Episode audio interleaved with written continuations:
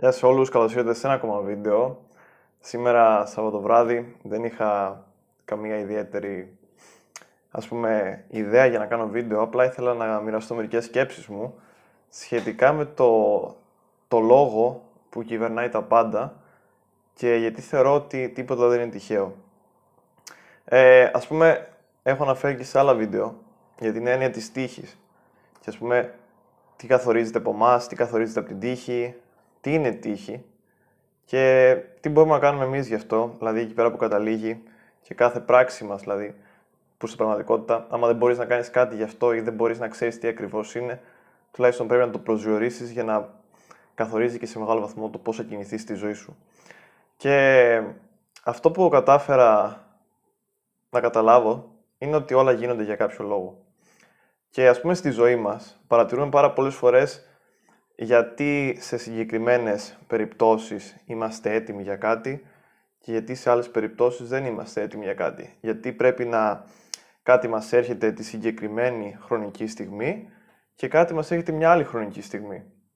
Και σχετίζεται και πάρα πολύ με το, με το προηγούμενο βίντεο που έχω κάνει πως πάρα πολλές φορές όταν δεν είμαστε έτοιμοι να πάρουμε κάποια πράγματα το να τα ευχόμαστε και να έρχονται σε μας είναι το μεγαλύτερο κακό που μπορεί να γίνει στην πραγματικότητα γιατί δεν θα ξέρουμε πώς να τα διαχειριστούμε και θα κάνουμε λάθος διαχείριση και θα διηγηθούμε σε λάθος αποφάσεις που πάρα πάρα πολλές φορές ε, θα φανούν καθόλου ωφέλιμες για μας, ακόμα και έτσι να το πάρουμε. Οπότε, στη ζωή μας γενικά δεν είναι, πολλές φορές παρατηρούμε τους νεαρούς στάρ του σινεμά που στα 17-18 μπορεί να τους έρθει και πιο νωρίς ακόμα να τους έρθει πάρα πολύ ξαφνικά η διασημότητα και πάρα πολλά λεφτά και μετά να τρελαθούν και να μην ξέρουν τι να κάνουν. Και να, βγαίνει, πούμε, να βγαίνουν τύποι σαν τον Justin Bieber και να λένε ότι έπασχα από κατάθλιψη και αυτό είναι το τίμημα που πλήρωσα. Και δεν πρέπει πραγματικά να, να έχουμε το τίμημα σαν κάτι το οποίο δεν μπορούμε να το πάθουμε εμείς, γιατί οτιδήποτε και αν κάνουμε στη ζωή θα πληρώσουμε ένα τίμημα. Δεν έχετε τίποτα χωρίς τίμημα. Οπότε έχω εδώ πέρα και το το αρωματικό εδώ πέρα. Το ανάψουμε. Και τίποτα στη ζωή δεν έχετε χωρίς ένα τίμημα, πραγματικότητα. Και αυτό που καταλήγω στο... Καταλήγω. Αυτό που σκέφτομαι είναι ότι ο λόγος διαπερνάει τα πάντα. Ο λόγος που όπως τον είχε ο Ηράκλειτος στο μυαλό του και όπως είναι και ο θείος λόγος, έτσι, ο λόγος του Θεού, ότι πολλές φορές μας έρχονται δοκιμασίες οι οποίες μας σμιλεύουν. Και αυτές οι δοκιμασίες φτιάχνουν το χαρακτήρα μας. Είτε δηλαδή δώσουμε μια ε, πιο υπερβατική, ένα πιο υπερβατικό νόημα σε αυτό. Πάρα πολλές φορές, όπως και να το κάνουμε, τα γεγονότα που μας αλλάζουν είναι καθοριστικά στη ζωή μας, αυτά που μας αλλάζουν πραγματικά. Και ο καθένας έχει τέτοια γεγονότα που το αλλάζουν τελείως την αντίληψη και δεν μπορεί να επιστρέψει εκεί που ήταν. Δεν μπορείς να επιστρέψεις όταν μάθεις μερικά πράγματα, κάποιες βασικές αλήθειες για να ζεις, δεν μπορείς να επιστρέψεις πίσω στο, στον παλιό τρόπο ας πούμε, που ζούσες.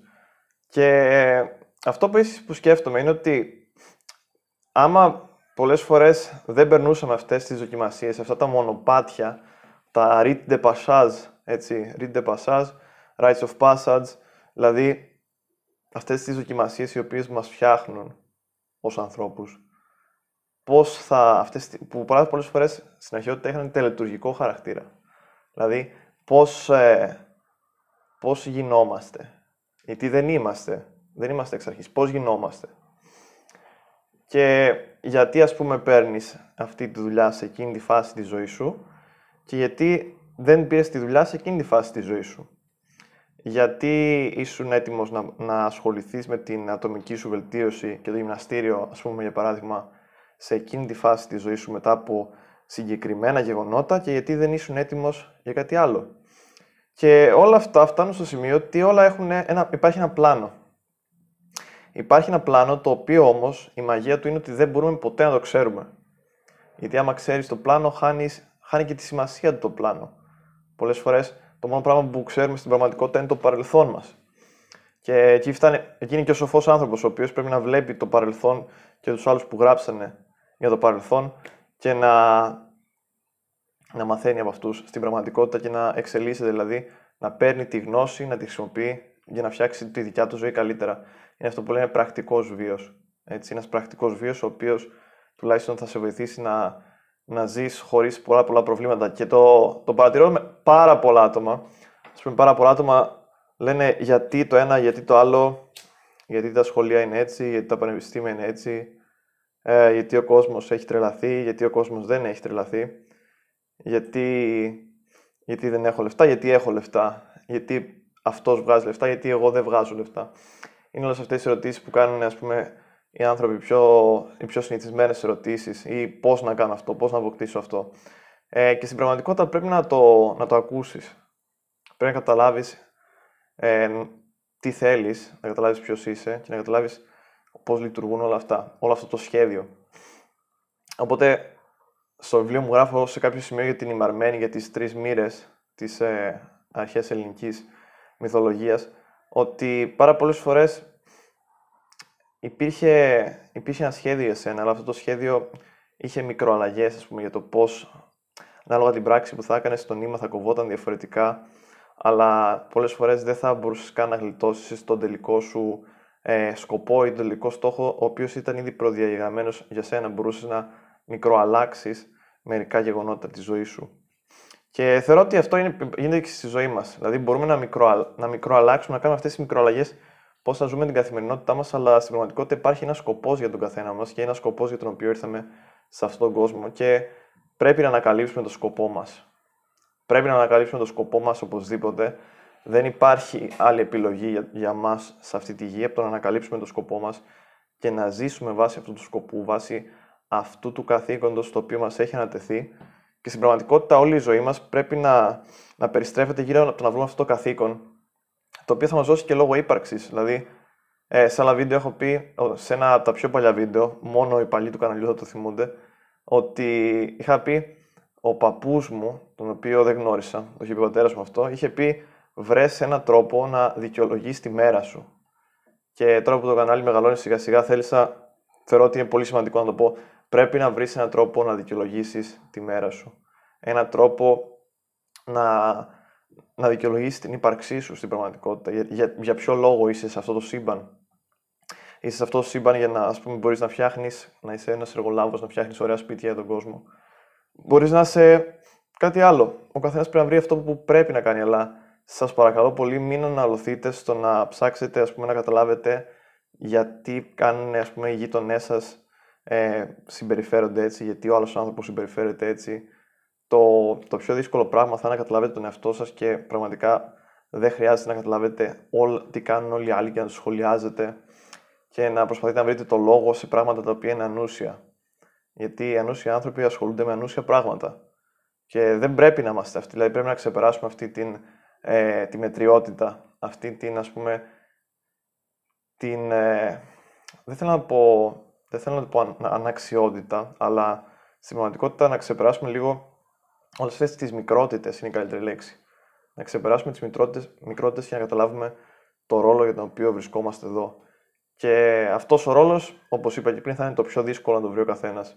Και μπορείς να το, μπορεί να το βρει ο καθένας μέσω πολλών πραγμάτων. Δηλαδή, Όπως είχα πει σε ένα άλλο βίντεο, πρέπει να το βρει μέσω της έκθεσης.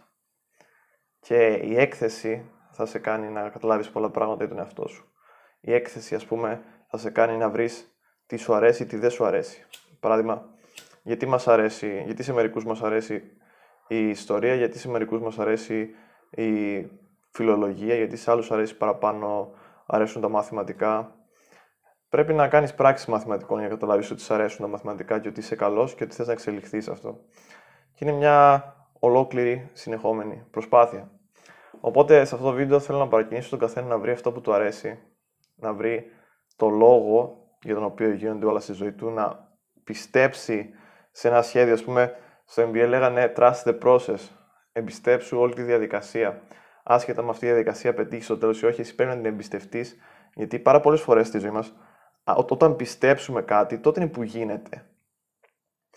Εντάξει, πρέπει να πιστέψουμε λοιπόν το ίδιο μας το σχέδιο, να πιστέψουμε στον ίδιο μας τον εαυτό και ξέρω ότι είναι μια κουβέντα η οποία ακούνε όλοι πάρα πολλές φορές, αλλά σημαντικότητα πρέπει να πιστέψεις στον εαυτό σου. Και θεωρώ ότι εκεί είναι που ξεχωρίζει ποιος έχει επιμονή, ποιος έχει, ποιος έχει πραγματική επιμονή, ποιος έχει επίπλαστη υπομονή. ποιος έχει την αληθινή πειθαρχία να πειθαρχεί στον εαυτό του και ποιος έχει αυτή τη φαινομενική πειθαρχία η οποία ε, χάνει, χάνει τη μορφή της και ξεθοριάζει μετά από λίγο καιρό. Οπότε αυτά, αυτό το Σάββατο βράδυ, γράψτε μου στα σχόλια πώς σας φάνηκε και σε ποια φάση είστε. Δηλαδή, πιστεύετε ότι όλα γίνονται για ένα λόγο; Εγώ το πιστεύω αυτό, αλλά και θεωρώ ότι πρέπει ο καθένας να το έχει σαν βασικό πιστεύω. Βέβαια, πάρα πολλοί θα πιστεύετε ότι και όλα είναι τελείως τυχαία. Έτσι, και, είναι, και η τύχη δεν υπάρχει καν. Είναι απλά σκόρπια πράγματα στο σύμπαν που υπάρχουν και, όλοι, και εμείς, σαν χαζοί άνθρωποι, προσπαθούμε να βγάλουμε νόημα. Εγώ δεν το πιστεύω αυτό. Γράψτε μου λοιπόν, όπως και να έχει στα σχόλια, τι πιστεύετε εσείς. Και αν σας αρέσει το βίντεο, χτυπήστε ένα like, όλα τα link στην περιγραφή και να περνάτε πάντα καλά.